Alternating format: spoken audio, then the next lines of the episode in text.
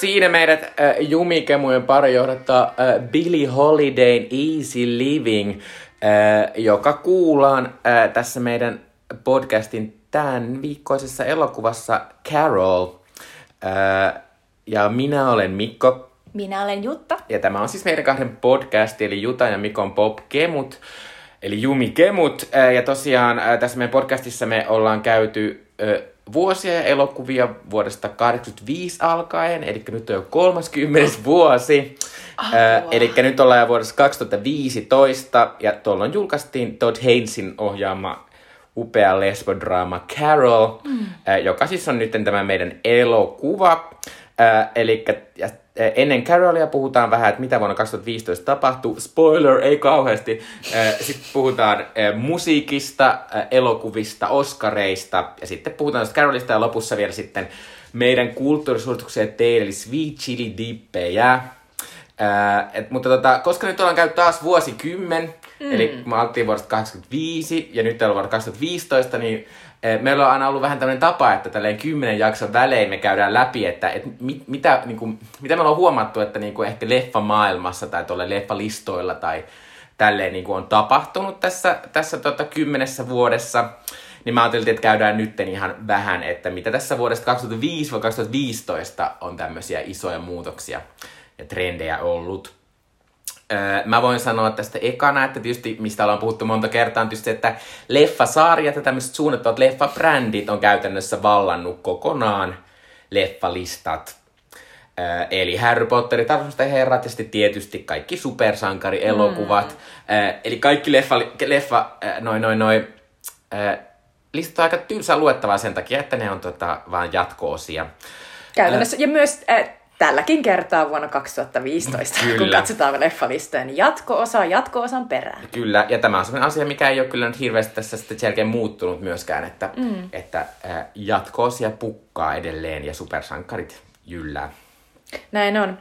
Hyvä asia ja jotenkin tosi, tosi innostavasti on näkynyt näissä meidän podcasteissa myös on se, että naisten ja tyttöjen tavallaan vetämien elokuvailmiöiden määrä on, on kasvanut ja myös, myös tavallaan niin kuin naiset ja tytöt ovat tulleet niin kuin tavallaan tosi olennaisiksi elokuvakävijöiksi tässä näinä vuosina. Esimerkiksi Twilight vuonna 2008 oli selkeästi tällainen niin kuin tavallaan teinitytöille suunnattu elokuva ja siitä tuli iso elokuvasarja. Samoin Nälkäpelit, jossa siis Jennifer Lawrence esittää Katniss Everdeenia, niin on vielä korostetun feministisiä, tällaisia niin kuin, ää, toiminnallisia, nainen, nainen toimii ja, ja tota, ei pelkää ja hän on sankari. Ää, ja nämä oli myös uskomattomia menestyselokuvia ja, ja, tota, ja myös Gina Davis-instituutin mukaan ää, sai ää, nuoret tytöt innostumaan jousiammusta. Ja sitten oli tietysti Frozen, tuo Disneyn mega-menestys, Disney-prinsessa äh, genren uudelleen keksiminen ja tavallaan niin kuin, tuominen tänne niin kuin 2020-luvulle melkeinpä. Kyllä, eli tuommoiset tarinat, missä naiset ovat itsekin aktiivisia, eivätkä mm. vaan jotenkin tyttöystäviä miehen käsi kyllä, tai äiti. Äh, niin tota, mutta tosiaan twi- ekas Twilightista ja Frozenista me puhuttiinkin tässä meidän podcastissa, että sitä voi mennä kuuntelemaan lukunnon jaksot. Öö, ja sitten tämä on tämmöinen asia, mikä aiemmin oli oli tämmöinen, varsinkin meidän tässä podcastin alussa oli, mutta myöhemminkin oli, että e, Oscar-leffat ja sitten tämmöiset isot blockbuster-menestyjät, eli maailman katsotummat elokuvat, niin ne oli aika läheisiä, että, että mm. niinku usein niinku ne samat leffat menesty sekä Oscarissa. Tämä oli että... vielä 80-luvulla mm. ja 90-luvun alussa ihan selkeästi. Ja vielä 2000-luvullakin, että niinku, miettii jotain Avataria, joka oli tosi iso, ja Taru herrasta elokuvat sai tosi Kyllä. paljon. Mutta että, että nyt että tässä viimeisenä vuosikymmenentenä, eli 2005 vuoden jälkeen, niin käytännössä nämä on eriytynyt täysin kokonaan, että Oscarit on jopa kipuillut sen kanssa, että pitäisi saada enemmän näitä blockbuster-elokuvia äh, mukaan, mukaan tonne tuota Oscareihin, ja siellä on kasvatettu kaikkien paras Oscar, parhaan elokuva Oscar-kategoria, ja sitten he miettivät, että olisi tullut tämmöinen, mikä se oli, Best Popular Movie tai joku tommoinen. Kyllä, eli yritys tehdä tavallaan, tai pitää huolta siitä, että Oscarit selviytyy niin, että ihmiset välittävät niistä. Mm. Ja ihmiset eivät välitä niistä, jos he eivät ikinä näe niitä elokuvia, joille Oscareita jaellaan. Mm. Mutta tämmöinen hauska tämmöinen ilmiö, mikä on tapahtunut, varsinkin täällä Suomessa ehkä korostuu, että on tämmöinen että on tämmöinen niin kuin, loppuvuosi, jossa rynnistää hirveästi tämmöisiä blockbuster-elokuvia näin. Sitten tulee joulu ja silloin vielä, mutta sitten tulee tämmöinen hiljaiset pari kuukautta blockbuster-saralla, mutta silloin tulee Suomessa aina nämä Oscar-elokuvat. Että se on tavallaan, se, on se vaikuttaa siltä kaudelta, tämä on varattu näille tämmöisille hienoille, ns. jotenkin laatuelokuville tämä Kyllä. aika. Tai niille, jossa valkoinen mies ajelee Amerikassa ja pelastaa mustan miehen. Kyllä. ja sitten yksi tämmöinen asia tietysti, mistä ollaan puhuttukin me pari kertaa, on se, että tuotot on kasvanut ihan suunnattomasti. Vuosittain on tämmöisiä yli miljard dollaria tienaavia elokuvia. Esimerkiksi tänään 2015 vuonna oli mun mielestä jopa viisi elokuvaa, Kyllä, ja yksi on yli miljardin. kaksi mm. miljardia tällä, tällä kerralla meillä podcastissa. Mutta tota, e, ei pidä luulla, että tämä johtuu siitä, että ihmiset olisivat käyneet enemmän elokuvissa. Toki siis e, elokuvan markkinat on kasvanut tosi paljon, varsinkin Kiinassa ja Aasiassa ylipäänsä että tietysti se tuottaa lisää, mutta myös lippujen hinnat on kallistunut aivan ihan hirvittävän paljon. Osittain tämmöisen uuden teknologian avulla, niin kuin 3D, mutta ylipäänsä myös. Ja, ja, ja 3Dstä se, että onneksi olemme nyt päässeet siitä eroon. Kyllä. Eli, eli todellakin oli aika, jolloin, jolloin ei voinut mennä katsomaan melkeinpä tällaista isoa elokuva ensiltaa eh, ilman, että se oli 3D. Kyllä, mutta Äh, kyllä ne sitten on keksinyt muusia, mu, muita tapoja nostaa, että mä muistan kun James Bond tuli ensi iltaan silloin pari viikkoa sitten ja katselin, että paljon IMAX olisi maksanut, niin äh, Itiksen IMAXissa James Bond olisi maksanut lauantaina 23 euroa. Mm. Että on se niin kuin Kauan aika, ollaan tultu aika niistä hinta. kahdeksan euron. Kyllä, äh, mutta siis tosiaan äh, vaikka tuotot on noussut, niin itse asiassa varsinkin Amerikassa ja Euroopassa niin katsojamäärät on pienentynyt tässä vuosien saatossa. Ja osittain tähän, tässä on tuota, vaikuttaa striimaus, että ihmisten ei enää tarvitse poistua leffoja katsoakseen niin kuin kotoa, koska heillä on myös paljon paremmat äh, stereokaiuttimet ja paremmat televisiot. Ja ylipäänsä ehkä se kokemuksesta sitten on tullut, elokuvan nauttimisen kokemuksesta on tullut ehkä yksityisempi, mitä se oli aiemmin. Et ennen se oli sille yhdessä ilmiönä leffateatterissa, mutta nykyisin katsotaan sitä kotona. Kyllä, tosi hyvin, hyvin nostettu. No vielä voidaan nostaa se, että Suomessa ää, niin totutusti suomalaiset rakastaa käydä katsomassa Bondeja, Mr. Beanejä ja sitten tietysti animaatioelokuvia, koska sinne viedään koko perhe ja siinä, siinä samalla kertaa tulee kolmesta neljäänkin lippua ostettua, niin animaatioelokuvat on varmoja hittejä. Se nähtiin taas tässä kymmenvuotiskaudella.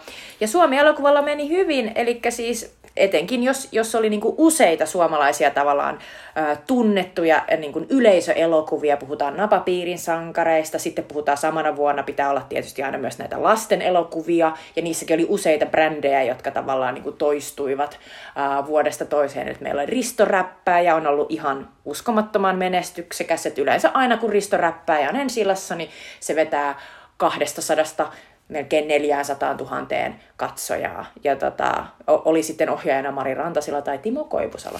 Ja sitten on Onneli ja Anneli, ää, brändi, jota sitten Saara Kantel alkoi ohjata. Ja esimerkiksi nyt vuonna 2015 tällä kertaa meidän podissani on Onneli ja Anneli ensi Ja sitten on toki ollut niinku rölliä ja niinku, mm, että kaiken mm, maailman lasten elokuvasarjoja. Mutta että lasten elokuva on se, jolla Suomessa yleensä saa ihmiset katsomaan, jos se on yhtään niin kuin sellainen lähestyttävä.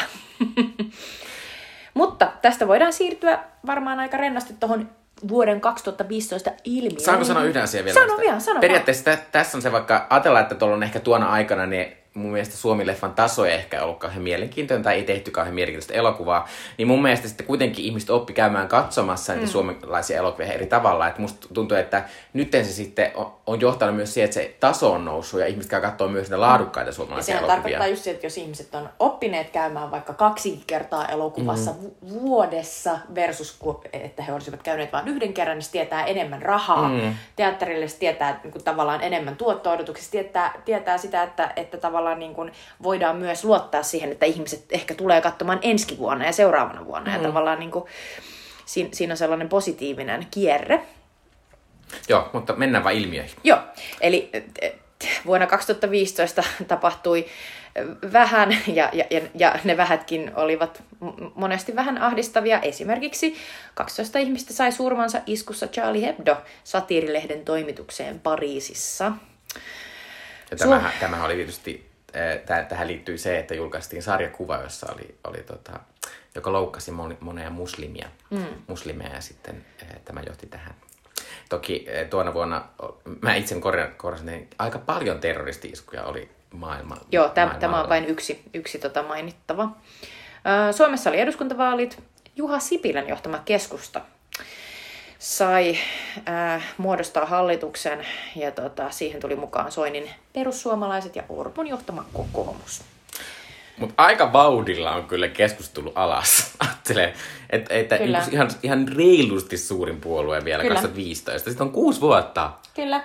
Ja nyt menee todella heikosti mm. siellä. Nyt ollaan kymmenes prosentissa. Kiina ilmoitti luopumansa yhden lapsen politiikasta, joka oli ollut valloilla vaikka kuinka kauan.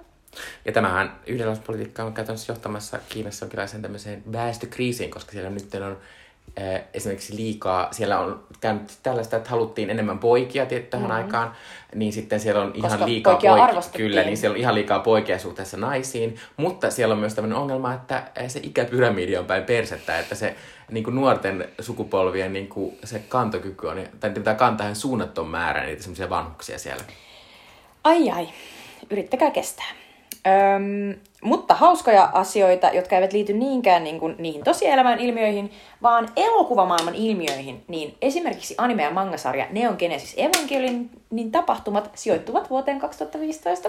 Ja Ihanaa, evan- ihanaa muuten, että me ollaan jo niin kaukana täällä Niinpä. tulevaisuudessa, että, että, silleen, tul, että leffat, jotka on tehty skipinä tulevaisuuteen, Niinpä, niin silleen, ne kuvaa meidän aikaa. joskus on Tokio kolmonen, Ne. eli vuonna Ja 2015. on tää vähän downer, mm, tää aika Niinpä. No mutta tästä päästään tähän toiseen fun fact-juttuun. Ää, eli Palu tulevaisuuteen kaksi elokuva. Ää, Se sijoittuu vuoteen 2015, tai siis tarkemmin sanottuna Marty McFly ja Doc Brown matkustaa vuodesta 85 30 vuotta tulevaisuuteen, ja he päätyy lokakuun 21. päivään 2015.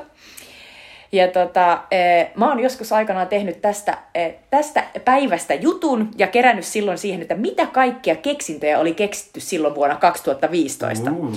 Get ready. Lentoauto, Ei joka ole. ei ole tullut vielä. Leijulaudat. Ei. Ei.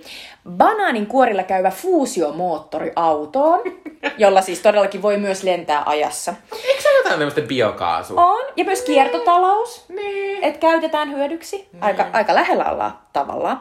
Okei, itse solmiutuvat kengät ja älytakki, joka osaa ö, niin kuin, lyhentää hihat sinulle sopiviksi ja laittaa itsensä kiinni. Ei ehkä ihan vielä. Älyteknologia toki on, mutta mm. tot... Biosiirrännäiset. Tässä elokuvassa Doc Brown kertoo, että hän on vaihdattanut monia elimiä, koska hän, hän elää nyt tosi vanhaksi. Ja ei, ei tässä olla niin kaukana no kuitenkaan, ei. että meillä Kyllä niin kuin, kasvatellaan kaiken maailman juttuja. Niinpä, että jostain kantasoluista voidaan niin kuin kohta tehdä meille vaikka, vaikka uusi sydän, jos vanha pettää. Ehkä. No, likaantumaton paperi. Tulee mieleen lähinnä eh, ehkä joku iPad. Niin, tai ylipäänsä tulee vähän semmoinen just olo, niin kuin, että meillä ei ole kui- enää paperia. Niin, tai niinpä, että olette, te olette niin. vähän niin kuin menneet tossa Niin. vikaan. No. Olette uskoneet liikaa siihen. hologrammielokuvat. Eli tässä äh, Palu tulevaisuuteen kakkosessa on äh, elokuvateatterissa Jaws 19, eli Tappaja hai 19, ja se on sellainen hologrammielokuva, jossa kaikki hyökkii päälle. Niin näitähän on ollut meillä siis vaikkapa ähm, Lintsillä. Kyllä, Niitä ja, sellaisia- siis, ja hologrammi siis keikathan nyt. Abba niin, totta. tulee ensi kesänä Lontooseen ja se on hologrammikeikka. Aivan loistava huomio. Mm. Öö, no robotit, tässä on keittiörobotteja ja sitten on esimerkiksi sellainen tota, kahvila, joka on täysin itsepalvelu. No Ja nyt oli se ärkioski. Niin, mä oon kanssa silleen, että ollaan aika lähellä. Mm. Sitten on vielä kaksi keksintöä. Yksi on hydraattori, tämä oli lapsena ihan paras asia. Eli sellainen minikokoinen pizza laitetaan sellaiseen mikroaltuunin näköiseen ja sieltä tulee oikein kokoinen pizza. Oispa Tällaista ei ole keksitty vielä. Ja sitten alfarytmigeneraattori, joka pyyhkii lähimuisti. Eli jos äsken näytetty jotain ikävää, niin ping! Onko se alkoholi siis? Niin, mä oon kanssa silleen, ja tää muistuttaa, eikö tää vähän niinku tätä tässä, mikä se onkaan se Will Smith ja Tommy Lee Jones, se Man in Black. Just näin, Man in Black. Okei, okay, no mutta siinä, siinä oli nämä mahtavat keksinnöt, joita tässä elokuvassa on. Ja niitä emme useimpia ole todellakaan edes lähellä. Niin. Mutta joo, ää, vuonna 2015 kuolleita onkin aikamoinen ää, vinorivi, siis todella olennaisia kulttuurihahmoja. Kauhuelokuvaohjaaja Wes Craven. Ää, Scream. kyllä. Screamista on tullut jatkoossa, sitä tuli, Niin on. traileri tuli. Se on hauskaa. Sitten näyttelijä Christopher Lee, eli Saruman, sekä mm. tietysti näiden Hammer Horror-elokuvien suurtähti, joka kävi Suomessakin, in, oli innostunut yritti talvisotaa vapaaehtoisena ja, ja rakastui suomen kieleen ja oli muutenkin niin kuin, hieno tyyppi. Kävi myös Suomessa aikanaan. Ja myös Star Warsissa sitten Count Dookuwa. Totta, jotain Count. Dooku. Sitten Star Trek näyttelee Leonard Nimoy, eli Spock. Hmm. Ää, lehtikuvaaja Hannes Heikura, josta on ainakin niin kuin, ö, valokuvaa ö, tu- tunteville jäänyt sana heikurointi, eli kun vedetään niin kuin tummalla noin ää, tota, valokuvan eri, eri tota, reunat. Fantasikirjalle Terry Pratchett, tosi hauskoja kirjoja luin Mä en tiedä, kuinka mä ikinä tein, että mä aina muistelin, kun mä Vartijat kun mä sitä tota, fantasiahyllyä, niin sen kannet oli aina ihan mega Ne oli tosi hienoja. hauska. Ja se oli vähän niin kuin sellainen ehkä sellaisten jätkien suosima juttu, mutta mä, mä tosi paljon kyllä niin kuin innostuin kaikista jätkien suosimista asioista, joten Terry Pratchett oli mulle kans tosi hauska. Ja Amerikassa olleen Natalie Cole, kerropa tästä.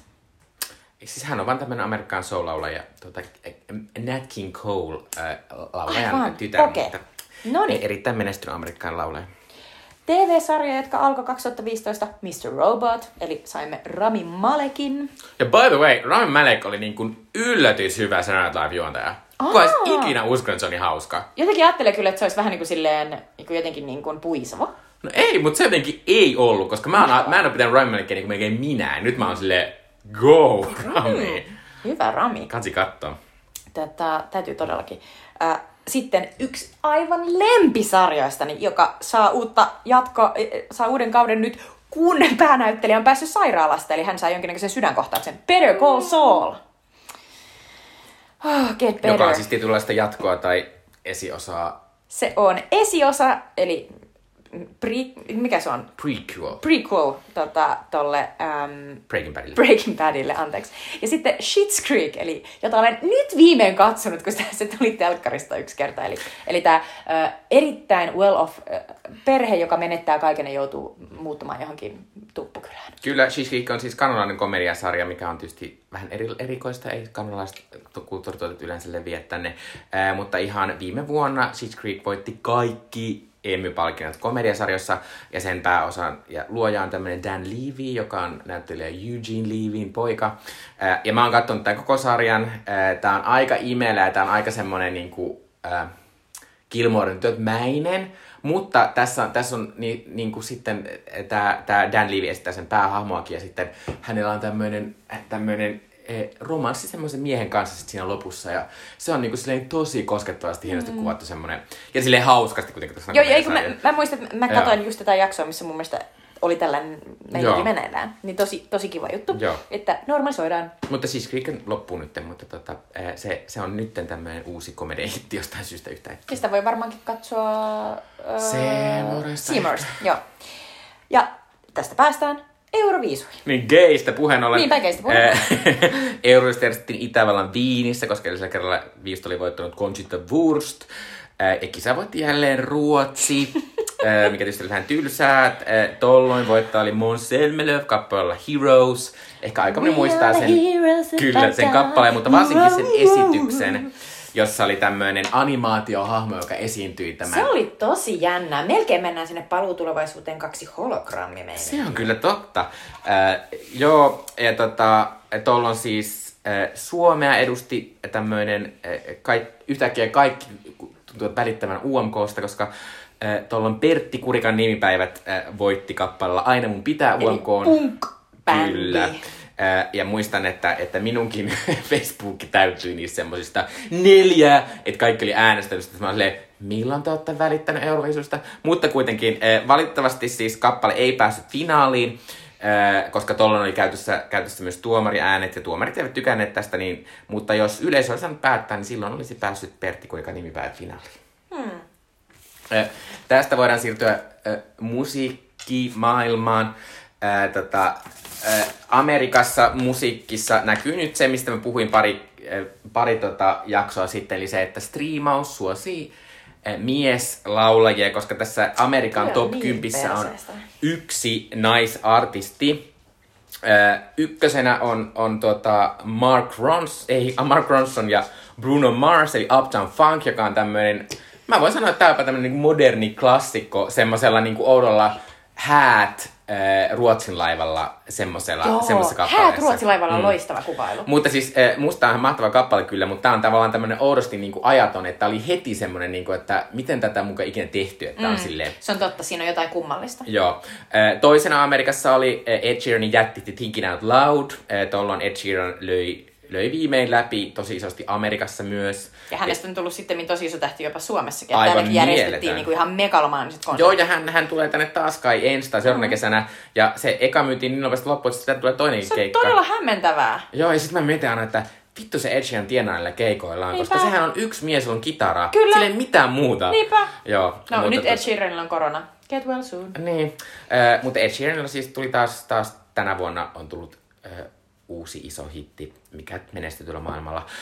Sitten kolmasena on Fast and Furious 7 elokuvan, kuten kerrottiin, niin Paul Walker, Fast and Furious näyttelijä kuoli tämän leffan kuvauksissa. Niin tämä elokuva on, tämä kappale oli tehty, tämä Wiz Khalifa ja Charlie Putin See You Again oli tehty siihen elokuvaan, ja tämä on aika tämmöinen surullinen ja tämmöinen, mm. kertoo ystävän kuolemasta ja sitä, että nähdään sitten siellä toisella puolella. That's ne- not gonna happen. That's not gonna happen, kyllä. Uh, Vin Diesel, it's not gonna happen. Mm. Uh, tota, uh, nelosena on ja trap queen Fetty Fap. Vitosena on siis Maroon 5in tämmöinen hitti Sugar, jota mä en ollut ikinä kuullut En ennen mäkään. kuin mä tänään kuuntelin Joo, tätä. Mä olin ihan silleen, silleen, että mitä... what? Mut niin paljon on Maroon 5 niin kun tavallaan fanitusta, että ei mitään hajua. Nee, se on Et... älytöntä. Öö, Sitten mä nostan täältä vielä muutaman. Eli Seiskana on tämän top 10 ainut naisartisti, joka siis on entinen country megatähti, josta tuli tietysti pop megatähti, kun hän julkaisi 1989 levynsä, joka oli tämä Taylor Swiftin ensimmäinen pop-levy ja sen tämmöinen megahitti Blank Space, joka on ihan mielettömän hyvä kappale.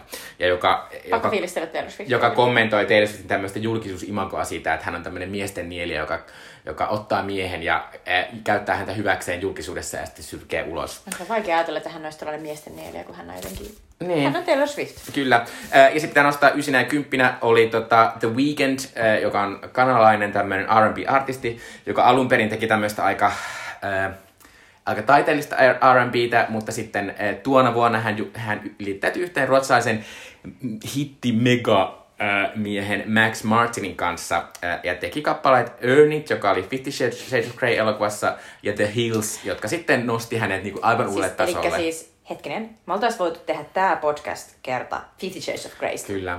Mutta mä en suostu kattoon tää niitä. Mä en chanssi. suostu kattoon niitä. Joo, se- mä, mä, mä oon joutunut katsoa ne ihan töiden puolesta. Ja tota, äm, ihan viimeinen niistä oli tosi niin tavallaan jopa hauska. Mutta mun pitää sanoa, tämän menee vähän sivuraiteille, Fifty Shades of Greystä on ajatunut kaksi ihan mahtavaa asiaa. Dakota Johnson on mahtava ja äh, mikä se on se mies?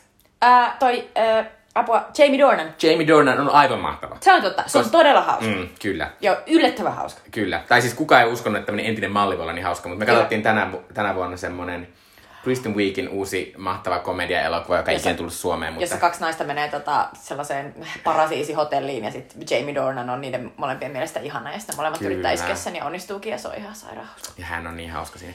Äh, mutta tosiaan äh, Weekend nousi tolleen ihan uudelle tasolle ja nyt nykyisin Weekend on ihan suunnaton hitti ja hänellä vasta oli, vasta oli tämä todella järkälemäinen iso hitti. Nyt Joo. mä en nyt muista. Um, pla- Ooh. niinpä. Blinded by the Blinded Light. by the... Ei kun, ei kun Blinded, Blinded Lights. Lights, kyllä, Joo, Blinded kun mä olin silleen, että toinen on Joo. se pomon biisi. Joo, Joo. Äh, mutta Blinded Lights siis, Blinded Lights siis tuli siis yksi, se on tällä hetkellä, tai tullut yksi kaikkien aikojen menestyneistä kappaleista ikinä Ja Amerikan aina kun kuulen sen, niin tykkään ihan hirveästi ja on silleen, että voisi lähteä. Ja mä tykkään kyllä siitä. Weekendistä. Hän on tämmönen miesartisti, joka... Hän ei ole kauhean tämmönen liikkuva artisti eikä mitään, mutta hänellä on tämmönen taiteilijamainen profeetti. Ja hänellä on Prosessi. ääni, joka, joka tuo mieleen joskus niinku just hyvällä tavalla Michael Jacksonin. Kyllä, Että mm. et jotenkin sillä moderni Michael Jackson, miinus ne ikävät asiat. Kyllä. Äh, Suomessa oli, oli musta tämmönen bile-meininki kyllä. Äh, kak, ykkösen oli Sannin tämmöinen megahitti 2080-luvulla. Ja silloin kun me vielä rakastettiin Sannia, niin Nee. oli kyllä ihanaa nähdä tässä, kun Sideways, Sidewaysissa, kun, kun Sanni veti tämän siinä lavalla ja me oltiin aika edessä. Ja voi ei, jotenkin niinku kyynel vaan Tämä oli ihanaa. Äh, kakkosena oli Major Lazerin Mö ja Day, DJ Snakein Liinoon. Mä Tekee rakastin mieli Möötäkin. heti mennä kuuntelemaan taas myötä. Joo, se oli ihanaa. Niinpä. Äh, kolmosena oli Antti Tuisko ja Ville Gallen Keinutaan. Oh god, tätä me ollaan kuunneltu muun muassa Barcelonassa, mm. sellaisessa Airbnbissä ja vaikka missä. Joo, mutta ehkä tämä on aika hyvä kappale. Mm. Äh, nelosena on tänä vuonna mega comebackin tekemään Adelen Hello, Hello. It's Me. Mutta tuli heti kylmät väreet. Se on todella elokuvallinen. Kyllä, siinä on se hieno mustavalkoinen Niin video, on. jonka on ohjannut Xavier Dolan. Ja Javier Dolan ähm, ohjasi myös tämän uuden. Kyllä. Äh, mutta Hyvä tosiaan, taiteilijayhteistyö. tosiaan Adele varmaan sitten tämän vuoden loppuun hallitsee täällä maailmassa näitä listoja. Äh, viitosena oli JVG äh, rap duon Tarkenee, joka on kyllä aika menevä ja myös hyvä, hyvä festarikappale. Edelleen niin kuin, tyyli, jos kävelisin baarista hieman huppelissa kotiin, niin kuuntelisin. Kyllä, sitten nostan täältä vielä pari muuta, tai itse asiassa yhden muun, eli Vesalan, PMMPstä tuttu Paula Vesala aloitti solo-uransa tuolla ja julkaisi ensimmäisen sinkkunan kappaleen Tekila, joka on todella hyvä Edelleen kappale. aivan huikea. Ihan kä- ja myös semmoinen, niinku, Napasta että... voit nuolla tekilaa, siis aivan loistavaa. Niin, ja hän ei ole kyllä tehnyt tämän jälkeen se solo-urallaan kyllä yhtä hyvää kappaletta. E- Voi olla, että onkin tehnyt, mutta mä en ole kuullut. Tää Tekila on mahtava. Tää on aivan huikea. Kyllä. Äh, mutta miten leffoissa?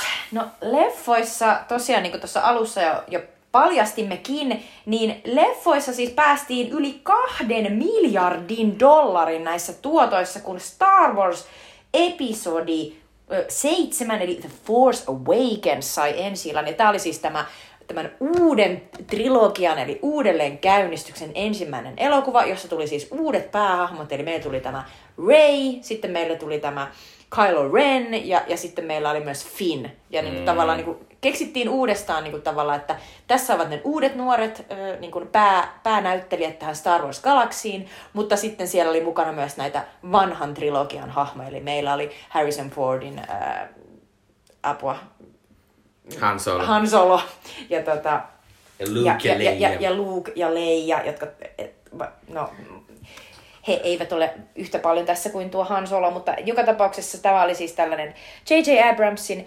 erittäin taidokas uudelleen tavallaan käynnistys, joka siis sai kaikki aivan villeiksi. Ja minä ja Mikko myös molemmat just muisteltiin, että minä kävin katsomassa tämän neljä kertaa. Yhden Minä kerran, kolme vai neljä. yhden kerran Tallinnassa, koska siellä oli IMAX ja mä satuin olemaan siellä. Ja, tota, ja se oli jotenkin aivan, aivan huikean mahtavaa. Mun pitää ehkä sanoa, niin kuin, että mä muistan, mä siis rakastan leffaa, musta oli ihan mahtavaa ja mä rakastan näyttelijöitä, että Kyllä. tunnelmaa. Mutta sitten nyt mä oon kattonut tän silleen joskus jälkikäteen ja sit mä oon silleen, ehkä, ehkä mä nykyisin huomaan ne ongelmat siinä, tai että siinä on aika kökkösen juoni. Niin, ja jotenkin ne jutut, joista innostui, niin niitä on hyvin vähän. Niin. Että tavallaan, että siinä on paljon sitä sellaista niin kuin ekspositiota ja pakko, niin, pakko selittää Mm. tätä ja tota. Tai Mutta- käytännössä mähän tykkään nykyisin pelkästään sitä kohtaista, missä Adam Driver. Niinpä se on totta. Mutta siis sehän aiheutti sen, että mä rakastuin Kylo Renin hahmoon ja Adam Driveriin niin, kuin, niin paljon, että mä muistan, että mä seuraavat vuodet vietin tosi paljon niin kuin vapaa-aikaa silleen Tumblrissa vaan etsimässä Adam Driver-meemejä. Joo, ja Mutta- onhan se upeeta, kun se Adam Driver suuttuu siellä jossain hississä. On Niinpä. silleen, oh my god! ja hakkaa sitä kypärää. Se on Voi, niin ei, se on ihana. niin seksikästä. Mutta tota, katsoin siis ihan vaan niin kuin vertailun vuoksi sitten seuraavien vuosien nämä, nämä tota, seuraavat tässä trilogiassa, eli The Last Jedi, joka tuli ö, vuonna 2017, niin se tienasi 1,33 miljardia, ja sitten se viimeinen trilogian päättävä The Rise of the Skywalker 2019 tullut, niin se oli sitten taas pikkasen yli miljardin. Mhm. Mm-hmm. Eli tavallaan niin kuin se, se vähän niin kuin väheni se kiinnostus, niin kuin, että tämä oli tämä alkuhype, kaikki halusi olla mukana. Ja sitten niin kuin, ihan niin kuin yleensäkin, niin sitten jengi putoo koko ajan Niin. messistä. Ja, tota, Ja toki jos sä oot, Niin. tää oli kuitenkin aika nostalgia-sarja siinä mielessä, että sitten jos sä oot koko ajan, sä et pysty lämpemään niille uusille hahmoille, niin sittenhän siinä on aika Niin. vähän annettavaa. Niinpä. Vaikka tietysti yrit tosi kovasti nostalgia No muissakin osissa. Mutta siis, äh, joo, tämä oli siis maailman listan ykkönen, katsotuin elokuva. Kakkosena oli sitten toinen iso uuden lämmittely, eli Jurassic World, joka oli siis Jurassic Parkin, äh, Steven Spielbergin äh, megalomaanisen jättihitin seikkailuelokuvan tällainen uudelleen niin kuin tavallaan tuominen tähän äh, 2015 aikaan. Chris, Chris, äh, Chris Pratt. Pratt. Mulla menee Chrisit sekaisin. Guardians of the Galaxy tähti. Joo, Guardians of the Galaxy tähti Chris Pratt ja sitten tota, tämän äh, Ron Howardin tytär äh, Bryce Dallas Howard esitti, esitti tässä pääosia. Muistetaan tämä muun muassa siitä, että Bryce Dallas Howardin hahmo juoksee korkokengissä mm. näitä tota, äh, tyrannosauruksia ja muita, muita pakoon. Mutta tämä tienasi siis 1,67 Ai, miljardia, joka on käsittämätön määrä. Eli siis ylipäänsä oli vaan niin kuin, se, se niin kuin jengi, joka oli joskus lapsena niin kuin ehkä nähnyt niin kuin Jurassic Parkin, niin se toi, niin kuin, tu- tuli takaisin katsomaan tätä leffaa ja sitten taas uusi elokuvien katsojasukupolvi ehkä tuli myös. Mm. Niin, Ja ensi vuonnahan tulee kolmasosa tätä samaa sarjaa. Jep. Mutta siis ylipäänsä tässä listalla, niin kuin todettu, niin on vain kaksi uutta elokuvaa, ää, eli, eli niin kuin kahdeksan elokuvaa tästä maailman kymmenen katsotuimman elokuvan joukosta niin on kaikki jatkoosia, eli on ekana tosiaan toi Force Awakens, sitten on Jurassic World, sitten on Furious 7, ää, joka on tästä Fast and Furious saakasta seitsemäs osa. Ja Rest Sit- in Peace, Paul Walker. Kyllä. Tämä on nimenomaan se elokuva. Aivan. Ja sekin tienasi 1,5 miljardia. Sitten nelosena on Avengers Age of Ultron, eli tavallaan se toinen Avengers niin kuin yhteiselokuva. Mm. Ja, tota, ja se taas tienasi 1,4 miljardia melkeinpä. Ja, tota, ja, ja sitten tulee vielä Minions, joka oli, joka oli tässä Despicable Me ää, animaatio, animaatioelokuvan jatkoosa, ja tota, joka kertoo niistä pienistä hassuista Keltaisista hahmoista. keltaisista hahmoista ja tämäkin tienasi yli miljardin. Eli meillä oli siis viisi elokuvaa, viisi elokuvaa, ää, jotka tienas yli miljardin. Ja se on, se on aika, aika järkyttävä, järkyttävä määrä. Hmm. Tota, Ö, Mutta pitää ainakin näistä sanoa sen verran, että sekä Fury, Fast and Furious on mega suosittu Kiinassa, mm, ja samoin noin noi Minion ja äh, Despicable mm. Me-elokuvat. et, et, ne, niinku, näiden jälkeen vasta kuudentena on vasta uusi Bond, mm. eli Spectre. Et kertoo jotain niinku tästä skabasta. Et, et Bond ei pärjää niinku näille tota, uh, Star Warsseille ja Jurassic, Jurassic Parkein tai Jurassic Worldille ja sitten taas näille tavallaan niinku Avengersseille. Ää, Ne, ne kaksi elokuvaa, jotka ei ole mitään jatkoosia, niin ne on seiska sijalla oleva Inside Out, eli Pixarin animaatioelokuva, 853 mil, äh, miljoonaa. On suunnattoman paljon. Kyllä, eli se oli tosi tosi menestyksekäs. Ja sitten siellä yhdeksän on The Martian, eli, eli muista tosi tällainen outo stand-alone elokuva, jossa, jossa Matt Damon menee Marsiin.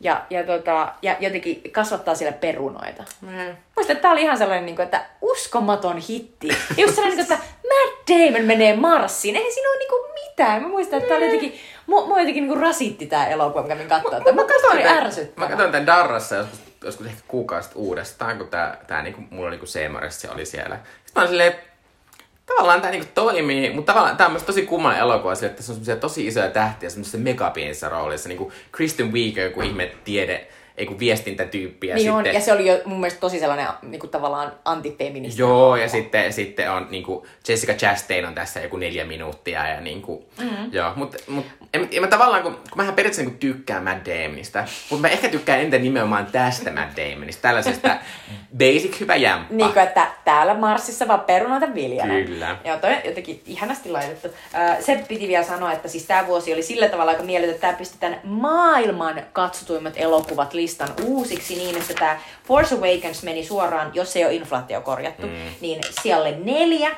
Sen edellä oli siis Avatar, Avengers Endgame ja Titanic. Ja Avengers Endgame tietysti Niin. tulee vasta tämän jälkeen. Eli Avatar Titanic. Eli Avatar ja Titanic, eli tää oli siellä kolme silloin. Ja, ja, ja nykyisin jos katsoo, niin sitten täällä on myös Jurassic World on kuudenneksi katsotuin koko maailmassa. Ja Furious 7, eli, eli tämän vuoden, vuoden 2015 kolmos siellä oleva on yhdeksänneksi katsotuin. Eli siis tämä vuoden 2015 kova. elokuvat nousi kertalaakista sinne kymmenen maailman katsotuimman elokuvan joukkoon, kun ei oteta inflaatiokorjausta. Koska inflaatiokorjauksella sinne siellä ykkösenä on tuulen viemään ja näin poispäin. Um, no sitten, siirrytään Suomeen, jossa tota, ää, no, kuten jo todettiin, Bond-elokuva sai ensi. Suomen katsotuin elokuva oli Bond Spectre. Spectre on paska, eli Bond-elokuva. Sori vaan. Sam Mendesin Bond-elokuva Daniel Craig pääosassa ää, melkein 700 000 katsoja, joka on ihan vitusti. Mm. Katoin ihan huvikseen, että, että tota, aina kun Daniel Craig Bond on, on julkaistu, se on ollut vuoden katsotuin elokuva mm. Suomessa. Eli edellinen Skyfall vuonna 2012 sai 650 000 katsojaa. Quantum of Solace vuonna 2008 melkein 500 000 katsojaa. Ja Casino Royale vuonna 2006 500 000 katsojaa. Eli Ja joka kerta, joka kerta kun Daniel Craig, ja heti kun hypätään, anteeksi vaan sinne Pierce Brosnaneihin, Kyllä vähenee katse. Niin, ja pitää sanoa myös, että eiköhän tuo No Time to Diekin tänä vuonna aika mm. korkealle Suomessa yllä. On, on. Mutta niinku Pierce Brosnanin Diana of the Day eli erittäin huono hänen bondinsa. 320 000 mm. katsojaa. Ja sitten kuitenkin hänen paras bondinsa GoldenEye, josta me, meillä on podcast, ihan jaksokin, niin vuonna, vuonna 2000, ei kun vuonna 95, niin sekin sai vain 370 000 katsojaa. Eli siis joku tässä Daniel Gregissä. Niin, ja, mutta ylipäänsä kyllä toi kertoo siitä, että myös mm. ihmiset alkaa käymään enemmän elokuvissa. Kyllä, ja sitten ylipäänsä, että se että elokuvaliput maksaa. No anyway, äh, sitten kakkos, kakkos siellä Suomen listalla oli Force Awakens, mutta sitten päästään näihin suomalaisiin, suomalaisiin elokuviin. Ja niitä on siis tänä vuonna 5 kautta 10 tästä Suomen listalta. Uhuh. Eikö viimekin jaksossa ollut 5 kautta 10? oli, että et, et, nämä on suomalaisen elokuvan niin kuin, the vuosia. Eli kolm, kolmanneksi katsotuin elokuva Suomessa vuonna 2015 oli Taneli Mustosen ohjelma Luokkakokous, jossa radio, o, radioääni Jaajo, näyttelijä Aku Hirviniemi ja koomikko Sami Hedberg esittää kolmea tällaista kaverusta, jotka lähtee johonkin niin kuin luokkakokouksessa ne vaan rilluttelee ja jättää pallinsa johonkin saunan, saunan lauteiden väliin ja tapahtuu muutenkin tosi ahdistava ja outo. Mutta anyway, 500 000 katsoja. Joo, äh, tästä tämmöinen side note. Äh, HSY on, eli tämän Helsingin, Helsingin seudun ympäristöpalvelut, äh, on nyt aloittanut tämmöisen uuden vain kierrätyselämää kampanjan, jossa Sami Hedberg on pääosassa. Hän näyttelee sinne erilaisia hahmoja, Ää, ja sitten niitä on tosi monia niitä mainoksia. Ja HSY mainostaa pääasiassa elokuvateattereissa. Eli tällä hetkellä joka kerta, kun minä menen elokuvaan, niin pitää katsoa näitä vitun Sami Hedberg mainoksia. Minua ärsyttää se niin paljon. Sä ajattelet ja tiedät, oisinpa kattonut luokkakokouksen. Kyllä, Kyllä se on niin, niin ymmärtäisin tämän. Mutta siis luokkakokous oli ihan mekanomaalinen menestys, joka, jota kriitikot vihasi, mutta kansa rakasti. Mm. Klassisesti vähän niin kuin spede-elokuvien tyyliin. Ja luokkakokous on saanut jo kolme jatkoosaa, ei, anteeksi, kaksi jatkoosaa, eli niitä on yhteensä kolme luokkakokouselokuvaa. Ja viimeisin niistä tuli tänä vuonna Renni Harliin ohjasi. Eli meidän Hollywood ja Kiinan elokuva, Kyllä. elokuvamarkkinoiden suuri nimi tuli Joita Suomeen naiset asti. ovat kohdelleet ihan kamalan huonosti. Mutta nyt hänellä on ihana 27-vuotias Johanna. Hyvä, että Renni Hyvä. on löytänyt Vaimo on löytynyt. Tota, no, mutta Geena on aina Geena. Niin. Ähm, ja Laura Dern. niin, Fuck you. Tota, ähm, sitten muut suomalaiset elokuvat tässä kymmenen parhaan joukossa on siellä viisi on Napapiirisankarit 2, 400 000 katsojaa, joka siis on tästä, äh, niin kun, se on oikeasti, siitä on sen jälkeen tullut myös kolmososa, eli se on tällainen ihan perisuomalainen mm. niin kun, elokuvasarja, joka kertoo niin kun, Jussi Vatasen näyttelemästä hahmosta, jolla on niin kun, kaikenlaisia outoja skenaarioita, niin kuin Pamela Tolan esittämän naisen kanssa ja kaikenlaisten, siinä on Jasper Pääkkönen tässä ekassa leffassa, mutta myöhemmin mun mielestä se ei enää olekaan ja kaikki tapahtuu Lapissa. Eikö tämä joku semmoinen lähin digiboksia hakemaan, Joo. sitten alkoi seikkaa? Ja mun mielestä se ensimmäinen, se oli Dome Karukosken ohjaama ja Pekko Pesosen käsikirjoittama ja se oli kyllä niin kuin musta tosi hauska. Ja varmaan nämä muutkin on Pekko Pesosen käsikirjoittamia, mutta tämä, tämä ei ollut enää Domen ohjaama, mutta tämä oli Teppo Airaksen. Mutta anyway, Napapiirisankarit kaksi, tutut hahmot palaavat valkokankaalle, ihmiset palaavat teatteriin. Sitten Kuutos siellä on Risto Räppäjä, Sevillan Saituri, Timo Koivusalon lasten Timo! Ja Risto Räppäjä, kyllä, lapset ja vanhemmat tulivat teatteriin 315 000 katsojaa. Sitten siellä kahdeksan on Kätilö, eli Antti J. Jokisen filmatisointi Katja Ketun romaanista pääossa Krista Kosonen. Krista Kosonen ja Antti Jokinen ovat aviopari nykyisin. Ja tota, sekin 230 000 katsojaa. Ja sitten siellä 10 Onneli Annelin talvi, Saara Kanttelin ohjaama lasten elokuva. Ne, on, nämä on todella ihania. Tota, mm. Kaksi tyttöä seikkailee 225 000 katsojaa. Ja nämä muut tässä niin listalla on tuolta maailmanlistalta tuttuja, eli nelos siellä on tämä Minions, seiska siellä on Inside Out, mielen sopukoissa, ja sitten ysi siellä on Fast and Furious 7. Kyllä, mutta vaikka minä olen nähnyt näistä suomalaiselokuvista noista vaan ehkä ton kätilön, enkä ole varma siitäkään. Äh, niin silti, on, silti olen iloinen, että, että Suomi on hyvin. Äh, mutta jos palataan taas tähän maailman elokuvaan, tai varsinkin amerikkalaisen elokuvaan, niin puhutaan Oscareista. Eli ei puhuta suomalaisista elokuvista. Ei puhuta eli... suomalaisista elokuvista. Luokkakokous ei päässyt Oscareihin. Kyllä, eli äh, helmikuussa 2016 järjestetty Oscarit. Siellä palkittiin vuonna 2015 elokuvia. Sen juonsi Chris Rock joka palasi juontajaksi. Hän oli juontaja 10 vuotta aikaisemmin, vuonna 2005. Mm. Ää, ja tollon eniten ehdokkuuksia saivat aika tämmöiset villit elokuvat. Ää, The Revenant, ää, Alejandro Inarritun ohjelma The Reverend, jossa, jossa tota, Leo DiCaprio painii karhun kanssa Ihana, kun sanoit paini eikä tule raiskatuksi. Kyllä. ja sai 12 ehdokkuutta ja sitten George Millerin Mad Max Fury Road toiminta elokuva sai 10 ehdokkuutta ja muita isoja menestyjiä oli aimastu Matt Damon tähtä, täht, Matt, Damon tähtyä Martian, Ridley Scottin ohjaama äh, Carol, joka on tämä meidän jakson äh, tota, elokuva, ja sitten Spotlight, joka on tämmöinen toimittaja-elokuva, kertoo kertoo tämmöistä toimintaa, jotka tutkii niin kuin katolisen kirkon tämmöistä niin kuin lasten hyväksikäyttöskandaalia. Washington Postin tutkivan journalismin Kyllä. yksikkö.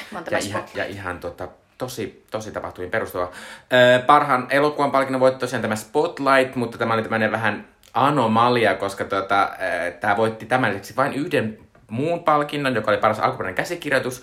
Ja tällä tavalla he oli käynyt viimeksi vuonna 1952 Eli näin, että voittaa, semmoinen elokuva voittaa parhaan elokuvan palkinnon, joka on voittanut vain yhden toisen palkinnon. Ää, eniten palkintoja voitti George Millerin upea, upea Mad Max Fury Road, joka, joka voitti siis käytännössä suurimman osan näistä tämmöistä teknistä palkinnoista. Se voitti siis kuusi Oscaria, joka oli ihan mahtavaa. Se on mahtava juttu, mutta se ei mahtunut tosiaan tuohon kymmenen katsotuimman elokuvan joukkoon. Ei. Mä muistan, että se tienasi mun mielestä ehkä jotain, jotain 400 miljoonaa, mutta tietysti mä en niin pysty ymmärtämään sitä, että kuka ei haluaisi mennä katsomaan sitä, mutta nähtävästi on semmoisia ihmisiä. Varmaan se oli liian raju joillekin. Kyllä. Äh, tietynlaista historiaa tehtiin ohjaajakategoriassa, kun The Revenantin ohjannut Alejandro Inarritu voitti taas parhaan ohjaajan palkinnon, eli toista kertaa putkeen. Hän tuli palkattu edellisenä vuonna Birdmanista. Ja myös tämä tämmöinen tämä meksikolaisten ohjaajien tota, voittoputki jatkuu. Ja Oscar-historiassa äh, Inarit oli kolmas ohjaaja, joka oli voittanut parhaan parhaan palkinnon ohjaajan kaksi kertaa. Ja pitää muistaa, että, että tässä Oscar-historian aikana myös naiset ovat voittaneet siis kaksi kertaa Oscarin. Tohon mennessä yhden kerran. Ja sitten tämä mies voittaa täällä nyt niinku kaksi kertaa putkeen. en ole mitenkään katkera eikä mitään. Alejandro Inarritu on ihan hyvä ohjaaja, mutta kyllä toi silti on silleen... Toit sen esiin kuitenkin. Kyllä. myös Emmanuel Lubetskille meni aika hienosti. Hän voitti jo kolmannen parhaan kuvauksen Oscarin Lubu putkeen, äh, kun hän nyt pakittiin Revenantista ja oli siis aiemmin voittanut Birdmanista ja Gravitystä. Mm. Eli hän on voittanut siis Oscarin vuonna 2014, 2015, 2016, mikä on tietysti aika hieno putki. Mutta hän ei voittanut Tree of Lifeista, joka on aina sellainen, niinku, että, että Lubu olisi kyllä siitä mm. ansainnut. Mutta ehkä isoin asia koko tämän vuoden Oscarissa on se, että Leonardo DiCaprio voitti viimein tästä oli parhaan miesnäyttelijän Tästä oli tullut ehkä sellainen enemmän kuin meemi jopa se, että Leo, Leo oli ollut ehdolla, mutta ei ollut voittoa. Ja sitten kuitenkin oli sille, että hän ei ollut pelkästään niin kuin, Titanikin kautta niin kuin sukupolvensa tunnetuin miesnäyttelijä, mutta että hän oli ollut toistamiseen aina vaan erittäin niin kuin, kovissa Oscar-elokuvissa, Scorsese-leffassa ja näin poispäin, mutta ei ollut voittanut. Mä muistan, että kun hän voitti, niin hän piti sellaisen ihanan alkuperäiskansoja hivelevän puheen. Ja sitä sitten Suomessakin nostettiin, että Leo DiCaprio nosti saamelaisten oikeuksia siellä. Se oli hieno juttu. Öö, mä muistan myös, että tämä meni semmoisia naurat, tosiaan tommosia nauratien sfäärejä. Mä muistan muun muassa silloin julkaistiin semmoinen kännykkäpeli, jossa se voi olla Leonardo DiCaprio, joka jahtaa semmoista ihme, ihme kenttä, semmoista mariomaista kenttää pitkään. Sillä koko ajan menee sinne Oscarin tuolla. Ja sitten se ei oh ikinä saa sitä kiinni siinä pelissä, ja, mutta viimein se sai. Et, ihan varmasti Leo DiCaprio ei ikinä tätä peliä, eikä ikinä lukenut näitä juttuja. Se on ei. niin pihalla aina. Mutta sen, mut että... ne tyttöistä on niin nuoria, että kai nyt on silleen, Look at this! Niin, äh, mutta siis tota, pitää sanoa Leo DiCaprio sen verran, että tästä ihmiset oli vähän ilkeitä tästä asiasta, että, että äh, ne, jotkut sanovat, että tämä Revenantin rooli oli silleen, it's not best acting, it's most acting. Mutta ihan sama musta mahtavaa Leonardo DiCaprio, koska Leonardo DiCaprio on, äh, niin kuin mä olen sanonut joskus aikaisemmin podcastissa, nykyään ainut oikea elokuva mm. tähti. Ja hän oli sitten seuraavassa elokuvassaan, mik, mikä se oli se Tarantino Hollywood-elokuva, mikä se nimi on? Anteeksi, äh, Once Upon a Time in Hollywood oli aivan mielettömän upea Kyllä. ja mun mielestä siitä en olisi voittaa koska hän oli ihan mielettömän hieno. Mutta koska hän oli voittanut jo tästä, niin sitten todettiin, että check. Kyllä. Parhaan naisnäyttelijänä palkittiin tietenkin tämmöinen nuori naisnäyttelijä niin kuin aika usein, eli Brie Larson voitti The Room-elokuvasta. Brie Larson on ihana, mutta toi Room on aivan aivan, aivan kauhistuttava elokuva. elokuva. Eli sellainen klassinen tavallaan, sellainen sopo, sosiaalipornoistava elokuva naisesta, joka joutuu lapsensa kanssa sellaisen kauhean hyväksikäyttäjä raiskaajan uhriksi. Kyllä. Ja hän joutuu olemaan huoneessa kasvattamaan mm. lasta ja olemaan siellä raiskattavana. Joo, se on aika älyttävää. Äh, Mutta Brie Larsonista on jälkeen on tullut Marvel-tähti, hän esittää Captain Marvelia. Äh, ja äh, Captain Marvel-elokuva on musta mielestä oikein hyvä Minustakin. Ää, ja Brie on siinä oikein Marvel, hyvä. elokuva. Sivuosat menivät ää, Bridge of Spice-elokuvan Mark Rylancelle sekä... Rakastan Mark Rylancea, koska hän on niin ihana siinä, siinä Wolves Hallissa. Ja lisäksi tota, ruotsalainen naisnäyttelijä Alicia Vikander voitti, voitti myös voitti naissivuosa Oscarin. Eli Go Ruotsi! Pixarin. Pixarin Inside Out palkittiin parhaana animaatio-elokuvan tietenkin. Joka on niin ansaittua. Kyllä, ja parhaan vieraskielisen elokuvana palkittiin unkarilaisen Laszlo Nemesin ohjaama Son of Soul, joka on tämmöinen erittäin rankka holokausti keskitysleiri elokuva, ja se on ihan, se on käsittämättömän hieno elokuvan kokemus, mutta erittäin rankka myös. Ää, pitää nostaa myös Laszlo Nemes niin, että kävin katsomassa hänen seuraavan elokuvansa Sunset, ää, Espoossa pari vuotta sitten, ja se on yksi hirveimmistä elokuvakokemuksista, mikä on kokenut. Nyt kun sä ei, ei, katsomassa. ei, edes sillä tavalla, niin kuin, että se olisi mitenkään aistava, vaan se on semmoinen kummanen elokuva, missä se elokuva käytössä on semmoisen, semmoisen ihmeen niin kuin, sekopää naisen niin kuin olkapäällä koko ajan. Sitten katsotaan silleen, että koko ajan näkyy vähän sen tukkaa siinä edessä ja se on niin käsittämätön huono elokuva. Älkää ikinä katsoko Sunsetia oikeastaan. Wow. Se on ihan elokuva. uh, Mutta sano, Sol on hieno elokuva.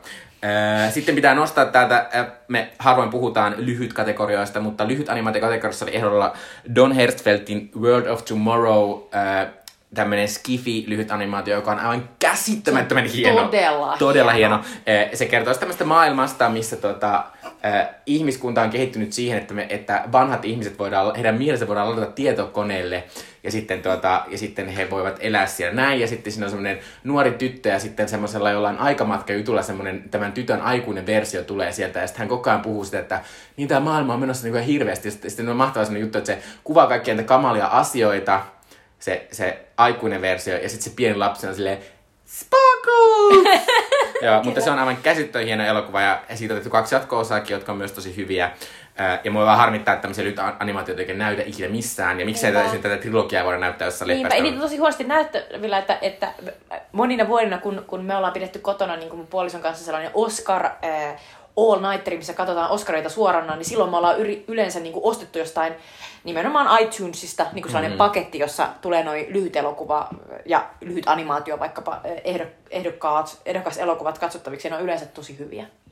Joo. Äh, Word of Tomorrow kannattaa katsoa, jos tulee vastaan. Äh, mä itse asiassa olen katsonut sen silleen, että olen ladannut netistä laittomasti, koska minua kiinnosti niin paljon.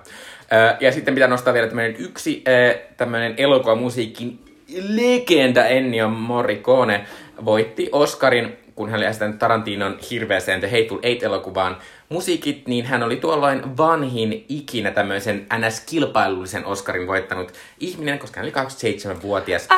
Vanhemmat ihmiset. Äh, Häntäkin vanhat ihmiset ovat toki saaneet Oscarin, mutta ne ovat aina ollut tämmöisiä kunnia-Oscareita. Kyllä, kyllä. Ja anteeksi, tuossa, tuossa oli, tuli tota, tuosta äh, alkuperäisestä, onko se nyt, niin siitä Clint Eastwoodin spagettilänkkäri tota, trilogiasta. Ennio sanoikin. Ö, Ja sitten Euroopassa Cannesissa palkittiin kultaisella palmulla Jacques Adiardin ohjelma Deban, joka on tämmöinen pakolaisteemainen rikosdraama. Ö, Nyt on 2015 ilmiöt saatu pakettiin ja seuraavaksi puhutaan sitä vuoden teema-elokuvasta Carol. Eli 2015 vuoden elokuvan valintamme Jumikemuissa on Carol, eli ohjaaja Todd Haynesin upea elokuva, joka perustuu äh, Patricia Highsmithin äh, romaaniin The Price of Salt vuodelta 1952. Todd Haynes on ehkä tunnetuin Velvet Goldmine ja Far From Heaven elokuvien äh, ohjaajana. Carolin pääosassa ovat Kate Blanchett ja Rooney Mara. Pienessä sivuosassa on Kyle Chandler, jonka jengi muistaa ehkä siitä upeasta TV-sarjasta, jossa Aika jäbä vähäs. sai, kyllä, jossa jäbä sai seuraavan päivän lehden. Ihana printtikonsepti. Mun pitää mainita myös, jos mainitaan Kyle, äh, Kyle niin mainitaan myös Sarah Paulson, Se on äh, joka on upea näyttelijä, mutta hän on myös oikeasti lesbo. Näin on. Hänelle pisteet siitä. Kyllä. Oscareissa Carol, äh, Carolille meni oikein hienosti. Äh, nämä on ehdokkuuksia, eikö vaan? Mm. Paras naisnäyttelijä, paras naissivuosa, puvustus, käsikirjoitus, musiikki, kuvaus.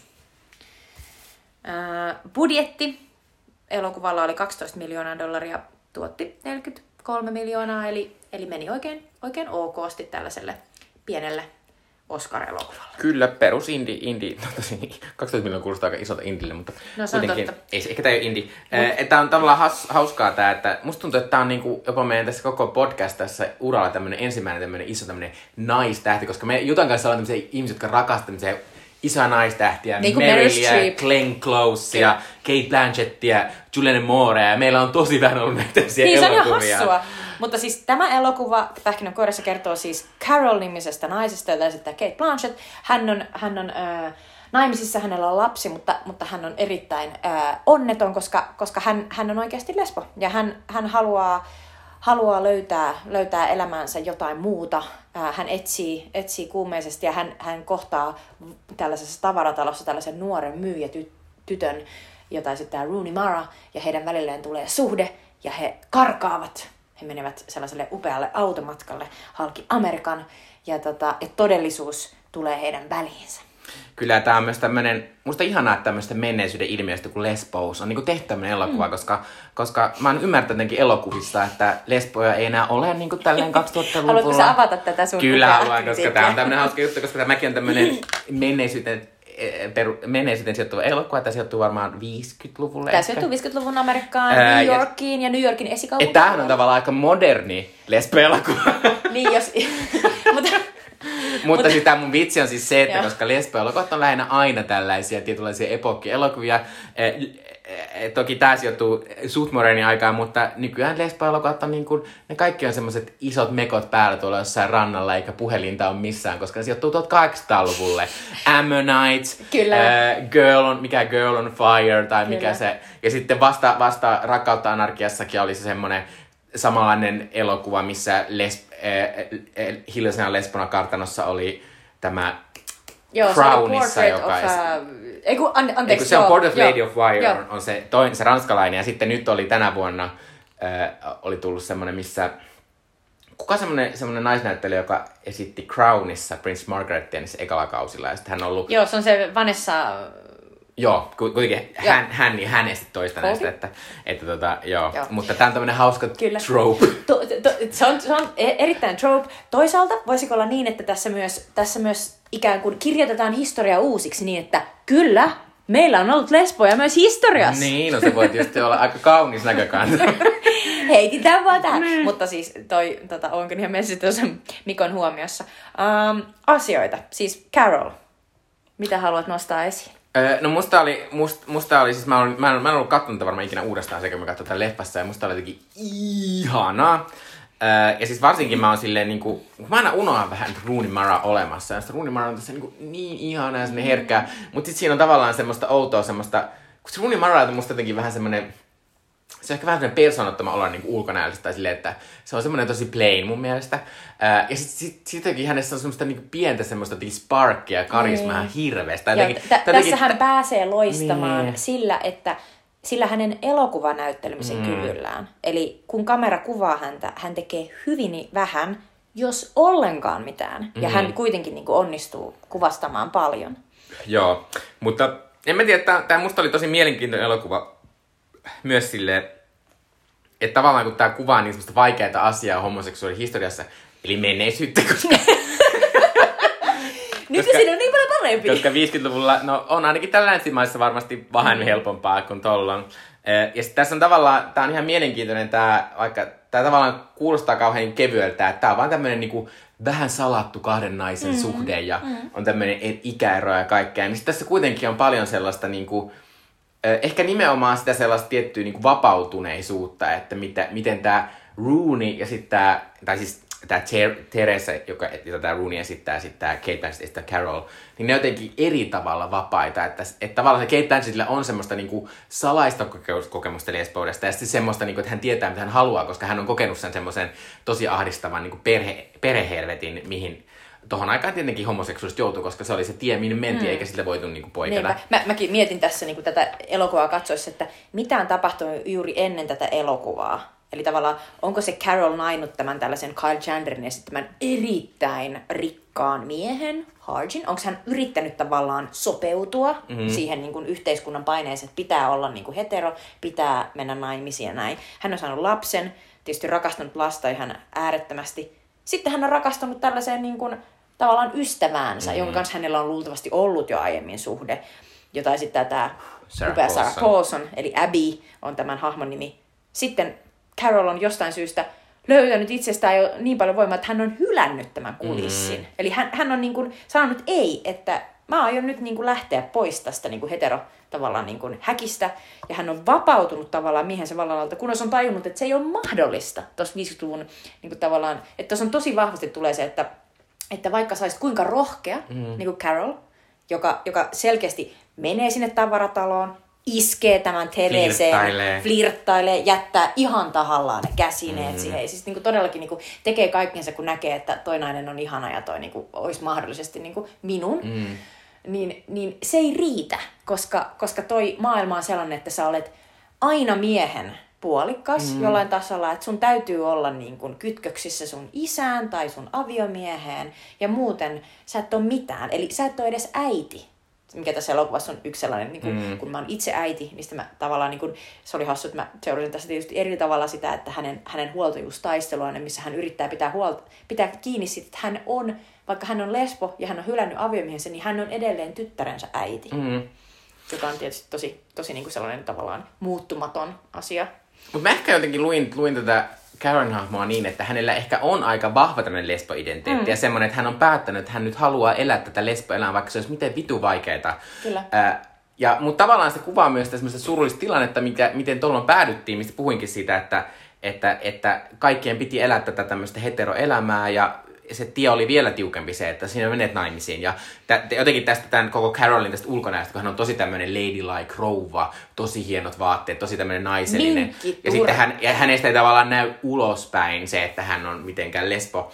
Äh, niin sitten hän, hänen on varmaan ollut helppo niin kuin edetä siellä niin kuin tavallaan, ja päästä tavallaan tosi hienoin, koska, koska tämä koska tää Hirsch, tämä hänen niin kuin, Harge. Harge tämä hänen miehensä, niin hän on selvästi todella menestynyt. Hänellä heillä on on- autokuski ja Heillä on niin kuin, musta sisäkkö. Kyllä. Siis ihan sellainen niin kuin, tavallaan niin kuin, sellainen vanha amerikkalainen, Joo. sellainen niin kuin, alistajaperhe. Mutta sitten tavallaan tästä näkee sen, että hän on sitten niinku kärsinyt siellä niin paljon siellä siinä perheelämässä, että sitten nyt kun hän on päässyt vapaaksi, niin hän on myös selvästi vähän silleen niinku, tavallaan jotenkin, jotenkin niinku yllättävän rohkea siinä, että niinku hän, hän hakee niitä naisia ja hän, hän etsii sitä, sitä naisseuraa. Ää, mutta sitten tota, toisaalta tässä on sitten se, toisaalta se tavallaan, mikä tekee tästä elokuvasta niin tosi surullisen ja traagisen, on nimenomaan se, että, että kun, kun joudutaan tuommoiseen vähän valheelliseen perheeseen, niin siellä kuitenkin tulee se lapsi ja siinä on ne oikeat tunteet. Ja sitten tavallaan se on epäreilua, että näiden niin kuin, homoseksuaalinen on pitänyt joutua siihen tilanteeseen, koska eivät, eivät he mahda mitään näille heidän tunteilleen tai siihen, että he eivät voi sitoutua niihin heidän heteromiehiinsä mm. sillä To- tavalla. tai voihan olla, että Carol on vaikka halunnut sen lapsen. Niin, voi toki olla, mutta, mutta et, käytännössä... Ja siis tavallaan tässä on myös se, että et musta Kyle Chandler on ihan mahtava tässä. Ja se hahmokin on tavallaan, vaikka se on tavallaan se semmoinen e, e, niinku ikävä, tosi semmoinen dramaattinen osa tässä, niin musta hän ei silti ole mitenkään ilkeä Ei, hahmo. hän vaan hänestä niinku näkee, niin, ja sit hänestä näkee sen semmoisen, semmoisen hullun surun myös, mikä se on, niinku, että sä niinku tajuat, että että tämä on ollut tavallaan valetta tämä Niin, että minä olen rakastunut tuohon naiseen, mutta tuo nainen ei ole rakastunut Kyllä. minuun. Mutta tietysti hänellä on myös tämmöistä, että, että jos sä oot tommonen menestynyt mies, niin sun elämä pitää olla myös ulkoisesti tietynlainen. että hänellä tavallaan täytyy se, olla hänen tämä oma unelmansa myös niinku rikkoutuu. Kyllä, kyllä. Musta oli tota, äh, siis äh, tämä Todd Haynes on aiemmin tehnyt siis äh, sen Far From Heaven-elokuvan, jos, joka on siis uusinta versio näistä tällaisesta Douglas Sirkin äh, melodraamasta, jossa, jossa Julian Moore esittää pääosaa. Ja Douglas Sirkin melodraamat on niin kuin 50-luvun Hollywoodissa tällainen ihan oma genrensä tavallaan, jossa ihmiset rakastuu, toisiinsa, mutta yhteiskunta, tavat, moraali, jopa heidän omat lapsensa estää heidän rakkautensa toteutumisen. Eli he jää kitumaan ja he eivät ikinä saa toisiaan. Ja tavallaan ne on tosi sellaisia niin kuin täynnä tunnetta. Ja ne on, niin kuin melkein, ne on melkein tehty niin kuin sellaista gay tavallaan mm. luentaa varten, koska niissä ei saada toisiaan. Et joku tulee aina väliin. Ja niin kuin, musta must, tämä on niinku vielä verrattuna sitten tähän toiseen Todd Haynesin tällaiseen 50-luku ää, tavallaan, tai ehkä se on 40-luku enemmän, mutta niinku tällaiseen periodi ää, niinku, fiktioon, eli Mildred Pierceen, jossa Kate Winslet esittää tällaista upeaa naista, joka, joka joutuu yksinhuoltajaksi ja sitten hän yrittää pärjätä ja sitten hänen tyttärensä kääntyy häntä vastaan ja kaikki on paskaa. Niin, tota, niin, niin sitten se on kuitenkin kauhean realistinen tavallaan siinä niinku omassa, omassa niinku maailmassaan. Ja mielestäni tämä elokuva on niin kuin välillä todella unenomainen. Että tavallaan että tässä, niin kuin, tässä kerrotaan siitä 50-luvun niin kuin tavallaan todellisuudesta, joka on siis ihan selkeästi New Yorkissa. Ja Carol asuu esikaupunkialueella, jossa hän helvetillisessä mm. linnassa. Ja sitten taas tämä Terry, Therese asuu täällä niin kuin New Yorkin jossain Brooklynista, missä ikinä. Tähän bohemia nuoruutta Kyllä. Siellä. Ja sitten tota, ja tämän, tämän elokuvan luukkikin on niin kuin lainattu äh, Vivian Mayerin niin kuin, ja muiden tällaisten niin kuin kuuluisien nais, naispuolisten valokuvaajien niin kuin, tota, tavallaan niin kuin, heidän, heidän niin kuin, luukistaan, että miltä heidän kuvansa näyttivät ja miltä, mm. miltä niin kuin, kaikki värit tässä elokuvassa näyttää. Niin sitten jotenkin tämä elokuva on kuitenkin niin kuin, samaan aikaan sellainen ää, jotenkin sellainen fantasiamainen. Ja musta tuntuu, että se tulee osaltaan siitä, että miten, miten huikea se Kate Blanchettin esitys Carolina on. Että, että se on niin kuin, että nimenomaan että se, että hän on ennen kaikkea, hän, niin kuin Mikko sanoi tuossa, hän esittää sitä roolia, että hän voi olla, hän voi olla mennyt niin kuin läpi täydellisenä niin kuin tavallaan tällaisena vaimona ja niin kuin tavallaan tällaisena heteronaisena. Että hänellä on kaikki täydellisesti, hänellä on niin kuin tosi naisellinen kampaus, joka on tehty jossain kampaajalla. Sitten hänellä on sellainen upea minkkiturkki ja, ja tosi upeasti niin kuin tavallaan laitettu kaikki niin kuin, äh, mitkä ne onkaan ne sellaiset, niin kuin, jotka laittaa lantion täydellisesti ja, ja rinnat täydellisesti, kaikki sellainen niin kuin, tavallaan... Kureliivi. Just kureliivit ja näin.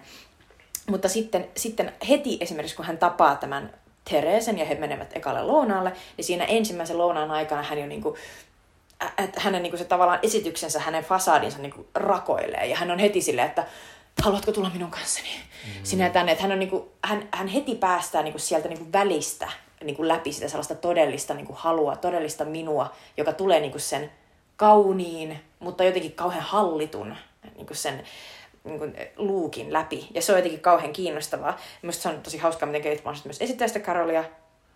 Sä olit itsekin ottanut tuonne esille sen matala ääni. Mm.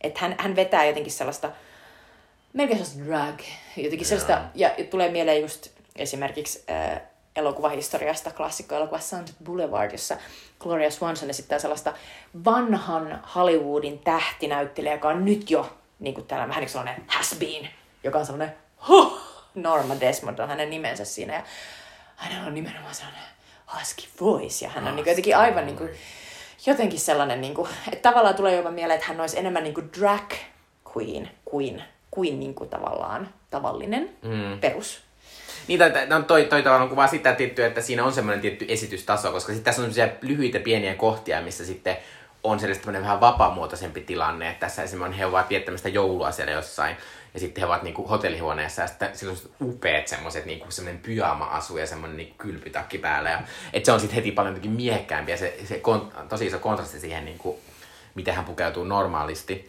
Äh, mutta tälle, tälle kun itse on homo, niin tässä on myös, tavallaan tässä on tosi kauniita kohtauksia, missä missä, tässä tämä idea on se, että nämä, kohtaa aika usein niin julkisessa tilassa, mutta tietysti tämmöinen heterokatse ei tunnista niitä asioita, mitä homot niin kuin, tai lesbot keskenään tunnistaa. Niin varsinkin kun tämä, Teres ottaa hänestä kuvia, ja semmoisia aika ihailevia kuvia, niin tavallaan sekin on, että, että tavallaan se, että se voisi olla joku ränny nainen siellä, mutta koska se on tämmöinen nainen, johon hän on kiinnostunut, se on kiinnostunut, niin heillä on tämmöinen suhde ja sitä ottaa niitä kuvia niin se on tosi kaunista. Se on tosi ihana Ja sitten ylipäänsä se, tässä, tässä on, tässä on muutama kohtaus, missä heidän, niin kuin, että he ovat tämmöisessä isossa tilassa, jossa hirveästi muita ihmisiä, ja sitten heidän niin kuin, katseet kohtaan niin ihan siinä lopussa. Niin tavallaan se on mulle kauhean tunnistettava asia, koska se on tavallaan semmoinen salainen asia, mitä niin kuin, kohtaa, jos, jos on niin kuin, homo, ja on silleen, niin kuin, että, että niin kuin, tavallaan ihan vaan se, että kaksi homoa niin kuin, tunnistaa toisen jostain, niin se on semmoinen tietynlainen se on, se on upea se loppukohtaus, missä, missä Therese kävelee, kävelee sinne niin kuin ravintolaan, missä Carol on sellaisessa seurueessa. Ja sitten hän vaan niin kuin odottaa, että Carolin katse hakeutuu häneen. Mm. Ja sitten kuvataan niin kuin sitä Rooney Maran kasvoja, joihin just syttyy se sellainen niin kuin aivan pieni, niin kuin tavallaan sellainen, että kyllä, mm. minä haluan tulla sinun kanssasi. Se on mut niin ihana. Mutta sitten siinä kohtauksessa on myös hieno musta se, se Carolin se katse sen takia, että siinä on vähän semmoinen, kun tämä siis loppuu siihen, että Carol sit pyytää, että voit sä muuttaa mun kanssa yhteen ja että jos, jos, jos haluat, niin sitten tuu tämmöisiin juhliin minä myöhemmin, että olen siellä ystävinen kanssa ja tälleen, ja sitten se niin kuin, niin kuin näkee, niin se tavallaan näkee se, että se Carol on myös silleen, että se ei ole mikään semmoinen epätoivo juttu se, että muutetaan yhteen, vaan se on semmoinen, että minä olen viimein päässyt elämään vähän tätä elämää, mitä minä olen aina halunnut, ja haluan tästä mukaan, niin kuin tavallaan, että se oli niin kuin onne, onni jo siinä kohta, että tavallaan hän oli onnellinen ilmankin sitä, mutta sitten tämä Teres tavallaan kuuluu siihen Niinpä. onneen. Mutta se ei tavallaan ole mitenkään silleen, niin kuin, että vain sinun kanssa Niinpä, jotenkin. se on totta. Se on totta. Se on, se on, se on erittäin hyvin pointettu. Joo, ää, tota, ää, tässä on myös jotenkin tässä, tämä on siis ihan mielettömän hienonäköinen elokuva, ja tässä on tosi mahtavaa tällaista, tällaista jotenkin, just sitä 50-luvun semmoista tyylikkyyttä, tietysti valkoisuutta, tämä on todella valkoinen elokuva. Mutta tässä on jotenkin, tässä on jotenkin ihanasti kuvattu sitä semmoista niinku autoa. Että auto on semmoinen tietynlainen niinku vapaus naiselle ja myös semmoinen niinku täysin oma tila, koska sitten tässä on myös semmoisia kohtauksia, missä niinku nämä naiset sitten kohtaa miehiä. Ja varsinkin tämä Terese kohtaa semmoisia erilaisia miehiä, jotka niinku lähentelee heitä. Mm. Ja niinku, Ja, ja Teres menee niin kuin esimerkiksi, hän, menee, hän pääsee tämän elokuvan aikana The Timesin tähän niin kuin, tavallaan valokuvaajien niin kuin, verkostoon, että hän on Timesissa töissä, mm-hmm. hän on valokuvaaja, sitten hän on sellaisessa huoneessa, missä on pelkästään miehiä, mm-hmm. ja ne vie kaiken tilan, ja hän niin kuin, tavallaan seisoo siellä niin kuin, taustalla. Niin kuin, mm-hmm. hän, hän on siellä mukana, mutta hän, hänellä on juuri ja juuri sellainen pieni seisomatila.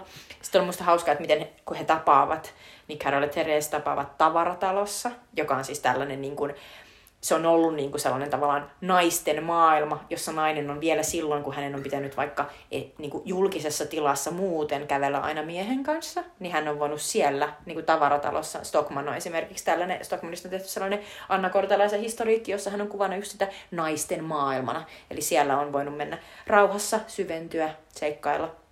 Ja sitten jotenkin samaan aikaan siinä on sellaista surkean kulutuskeskeistä, että tavallaan niin kuin siinä siinä, että sä voit olla siellä vain, jos sulla on tietyllä tavalla, että jos sulla on varaa. niin, niin. Et, toki. et muutenhan sä et voi mennä sinne tai, tai joku sut vielä spottaa tai sä oot vähintään niin sun pitää olla tosi hyvä pokka. Niin, ja sitten varsinkin, kun sehän on myös semmoista, niin semmoista leisure time tai semmoista niin. vapaa-aikaa. Niinpä, että onko sulla sellaista niin kuin Niin. aikaa ylipäänsä. Mutta tässä se on just sellainen vähän sellainen, äh, vähän sellainen niin kuin kielletty niin kuin paikka, missä voi vähän katsella. Niin. Öö, ja sitten se on hauskaa, että se, sehän, sehän vielä sijoittuu niinku, niinku leluosastolle, että mm. siinä on tavallaan sekin puoli, että se, hän on tullut hakemaan tälle lapselleen sitä lasta.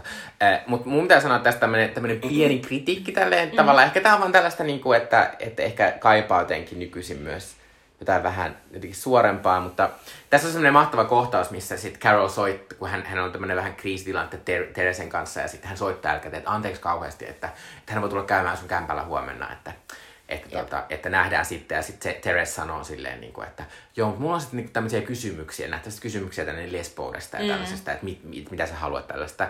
Ja sitten, sitten Carol sanoo hänelle niin kuin silleen, että ask me things, please, joka oli tosi silleen, niin kuin sille, se oli myös vähän semmoinen, niin kuin, että, että voi kun mä saisin jutella näistä Niinpä, asioista että please puhutaan. Mutta sitten tämä elokuva on silleen vähän, vähän niin kuin rajoittunut, että niitä puheita ja keskusteluja ei niin tavallaan ikinä nähdä. Niinpä. Että sitten tässä ei tavallaan ole sitä sellaista, että tälleen kun katsoo sitä, niin on vaikea niin kuin nähdä sitä, että mitä ne asiat on, mm. mis, mihin ne niin kuin on rakastunut toisissaan, koska tässä ei nähdä semmoista kauheasti semmoista niin kuin vapaata oleskelua, mm. vaan se on aina aika muodollista. Se ei ole ja, eri realistinen siinä. ei, ei, ja sitten jotenkin siitä jää vähän semmoista, toki se on niinku tyylikästä ja kaunista ja nättiä, mm. mutta se, se jää jotenkin vähän semmoiseksi niinku pinnalliseksi. Mm. Ja, ja se on ehkä semmoinen asia, mitä mä niinku olisin kaivannut tässä, osittain myös sen takia, että, että tavallaan se olisi tuonut myös sen niinku, niinku heterokatsojalle sen, että nämä on näitä asioita, mihin me rakastutaan. Ei, ei se semmoinen, niinku, että olet toinen lesbo, jonka tapasin randomisti ja oletkin niin kaunis, mm. vaan että siinä on kaikkea muitakin asioita.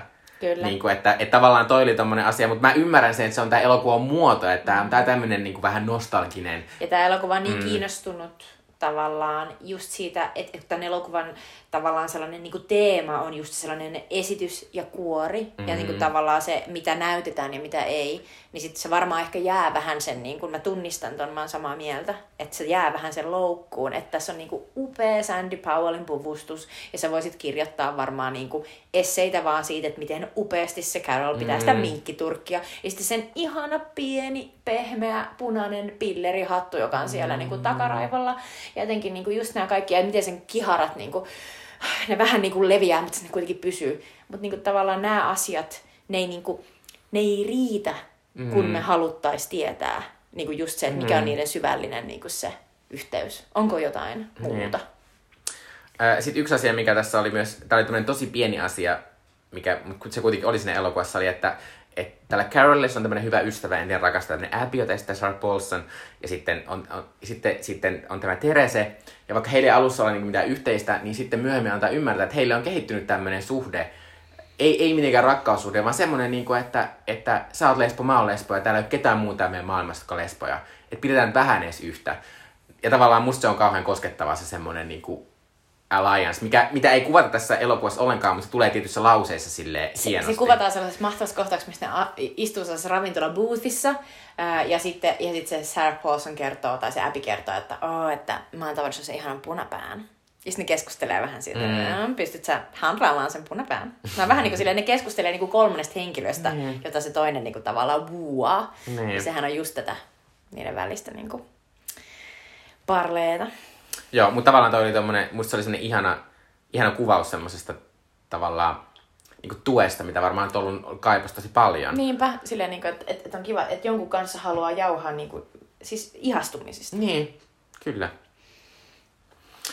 Äh, mutta tota, äh, mä olin yllättynyt, että et, tavallaan, että miten, miten mahtava elokuva kuitenkin oli. Tai mä olin niin tosi koskettunut välillä ihan vaan siitä, miltä tämä niin näytti. Ja sitten varsinkin tässä oli musta niin ihan, se oli niin kauniissa hieno kohtaus siinä lopussa, missä on semmoinen vähän semmoinen oikeustaistelu juttu, missä nämä juttelee sitä sen, sen lapsen huoltajuudesta.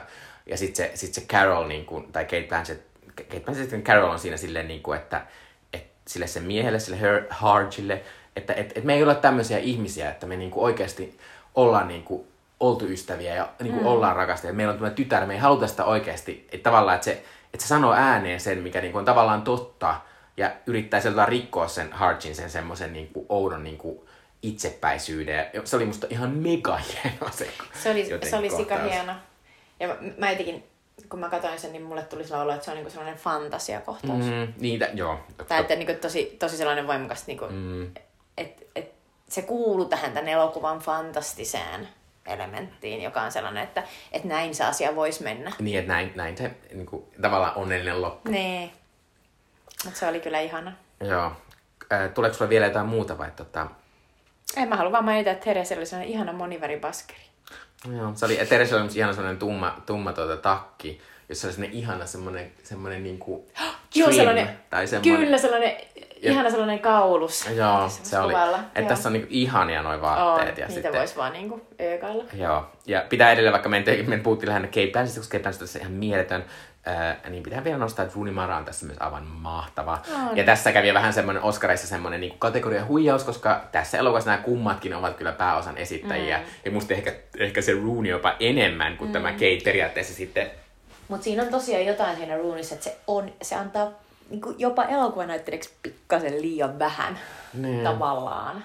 Mutta toisaalta sitten taas muistin tänne elokuvan myötä myös sen, että mä muistan, kun mä näin Rooney joka kertaa. Se oli siinä Social Networkissa. Niin se oli. Kun se on vaan ihan huikea, kun se on se Mark Zuckerbergin mm-hmm. se tyttöystävä, se on vaan siinä alussa silleen, vittu mikä mulkku sinä olet. Se on Niinpä. vaan niin mahtava. Öö, me ollaan aina myös nostettu öö, meidän näiltä vuosilta, meidän lempiasioita, jos se ei saa tulemaan tämä elokuva, se ei saa tulemaan tämä elokuva.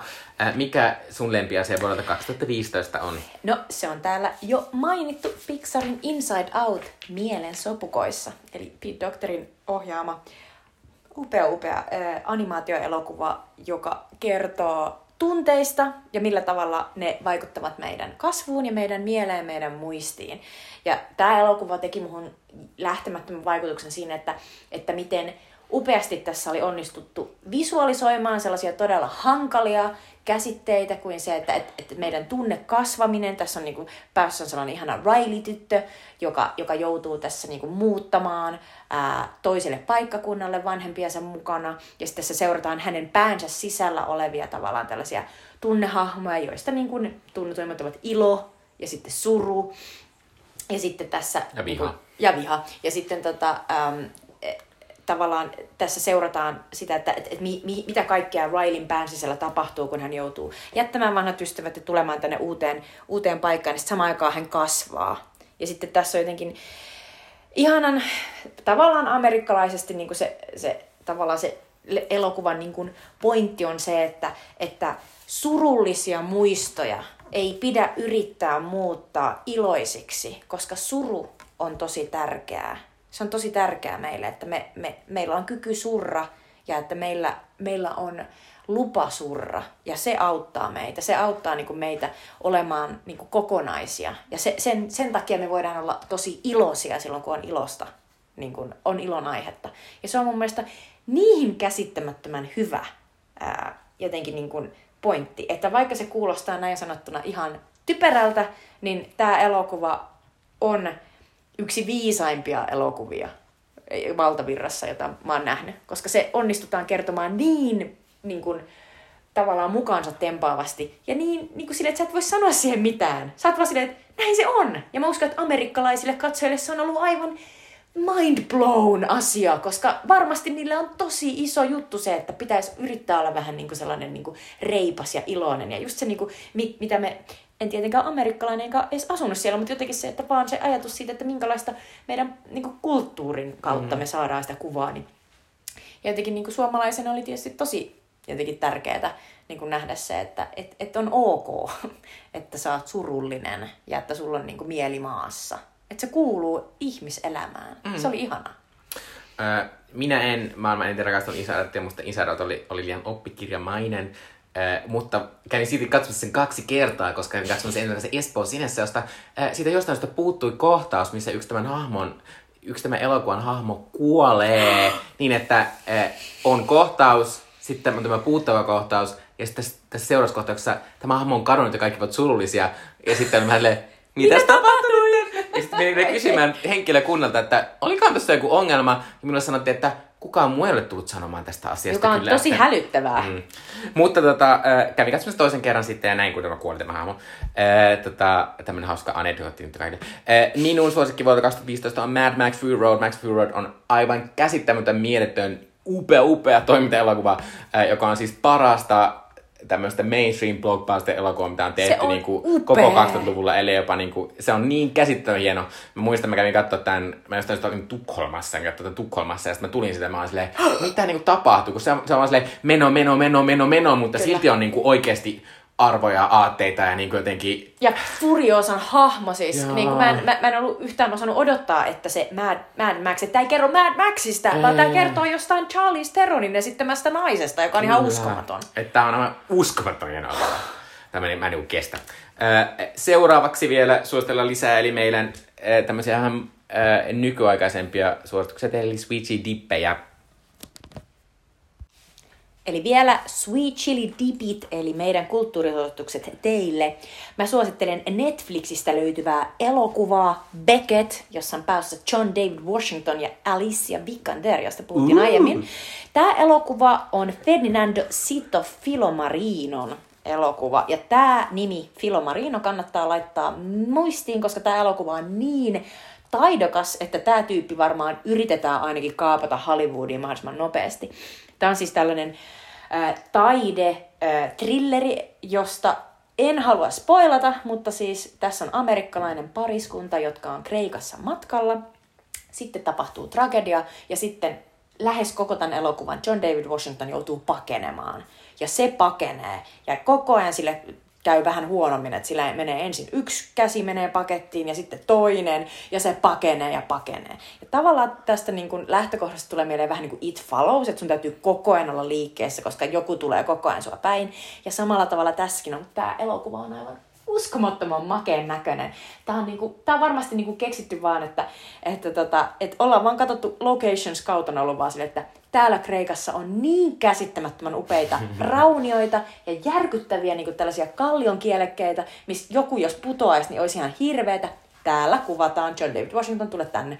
Se on niin makea ja upean, upean niin kuin sävyinen. Sitten tässä on sellaisessa ihan sikapienessä, upeassa ää, aktivistiroolissa Vicky Creeps, eli aivan ihanasta Phantom Threadista tuttu Alma, ää, Muusa, joka on tässä sellainen niin niin realistinen sellainen niin kuin, ää, ehkä saksalainen tai ehkä englantilainen, ehkä amerikkalainen tota, ää, aktivisti, että mulla oli vaikea niin jotenkin tajuta, että toi on Vicky Creeps, eikä oikea aktivisti, joka syö omenaa nyt täällä jossain kirjakaupassa. Se on, se on aivan huikean hauska pieni hahmo. Mutta John David Washington on, siis, siis se mies on oikeasti niin virtuoosimainen tässä elokuvassa. Ja, ja, ja jotenkin niin kuin hän, tekee, hän tekee ihan järkyttävän hienon niin kuin työn siinä, että hän ei pelkästään niin kuin tavallaan ole se niin kuin tavallaan toimintasankari, vaan hän on myös koko ajan niin kuin surun murtama. Ja hän, on niin kuin, hän on niin moniulotteinen tässä, että jotenkin en tiedä, täytyy vaan sanoa, että kattokaa,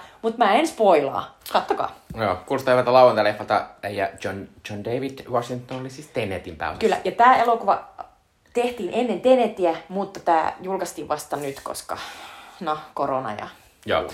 Mä taas huijaan, mulla on kaksi suositusta, mutta nämä molemmat on tämmöisiä nopeita. Moni ehkä on katsonut varsinkin Urheilu Suomi dokumenttisarjan areenasta, niin nytten politiikasta on tietysti samanlainen, missä poliitikot muistelevat vähän tämmöisiä omaa uransa ja ylipäänsä politiikan ilmiöitä. ja mä oon katsonut sitä kaksi jaksoa. Areenasta löytyisi Politiikka Suomi. Ää, ensimmäinen jakso on ää, Voiko vitutukseen kuolla, ää, jossa kuvataan tämmöisiä aika ikäviä asioita, ää, mitä politiikalla on käynyt. Ää, ja se on tavallaan tosi mahtava juttu, koska politiikka on niin nopeata meille, että se on niin semmoista, että me unohdetaan koko ajan silleen, mitä meillä on tapahtunut, koska koko ayan tapahtuu jotain uutta. Niin on mahtavaa katsoa silleen pidemmällä tähtäimellä semmoisia niin kuin, vähän hitaammin silleen näitä tämmöisiä isoja juttuja ja sitten oikeasti niitä semmoisia tyyppää että miltä, miltä tämä nyt niinku tuntuu, että, että siinä, siinä ekassa jaksossa esim. Äh, haastellaan Anneli Jäätteenmäkeä, joka siis piti hänen piti luopua tämmöisen äh, kriisin, kriisin myötä niin kuin, äh, kan, äh, pääministeriöstä, ja sitten hän niin kuin, puhuu siinä tosi avoimesti esimerkiksi siitä, että, että hän ei pysty oikein puhumaan tästä kauheasti, koska hän ei ole käsitellyt sitä itsekään vielä tarpeeksi hyvin, että hän ei niin kuin, pysty siihen. Ja siitä on kuitenkin tosi kauan aikaa. Kyllä. Siitä on 20 vuotta. Joo, ja sitten siinä on toisaalta mahtava semmoinen aika humoristinen asia, että sitten puhutaan Alexander Stupin pääministeriöstä, joka, joka oli semmoinen sori siitä, ja sitten siinä kuvataan, ja, ja sitten ja sit, ja sit se puhuu siinä se Alex, että ehkä olisi jollekin asialle pitänyt vaan sanoa ei, että, että älä mene pyörimään sen tikkataulun, mihin lapset heittää suhun semmoisia sun, sun. Että se, on, että se on tosi hauskaa ja, ja on tosi mahtavaa nähdä, ja nähdä sitä semmoista niin kuin pitkää jatkumaa ja niin kuin semmoisia vanhoja juttuja ja, ja, se on, ja se on niin hyvin tehty sarja. Kannattaa katsoa. Politiikka Suomi se on tosi viihdyttävä, mutta myös tosi semmoinen avaava.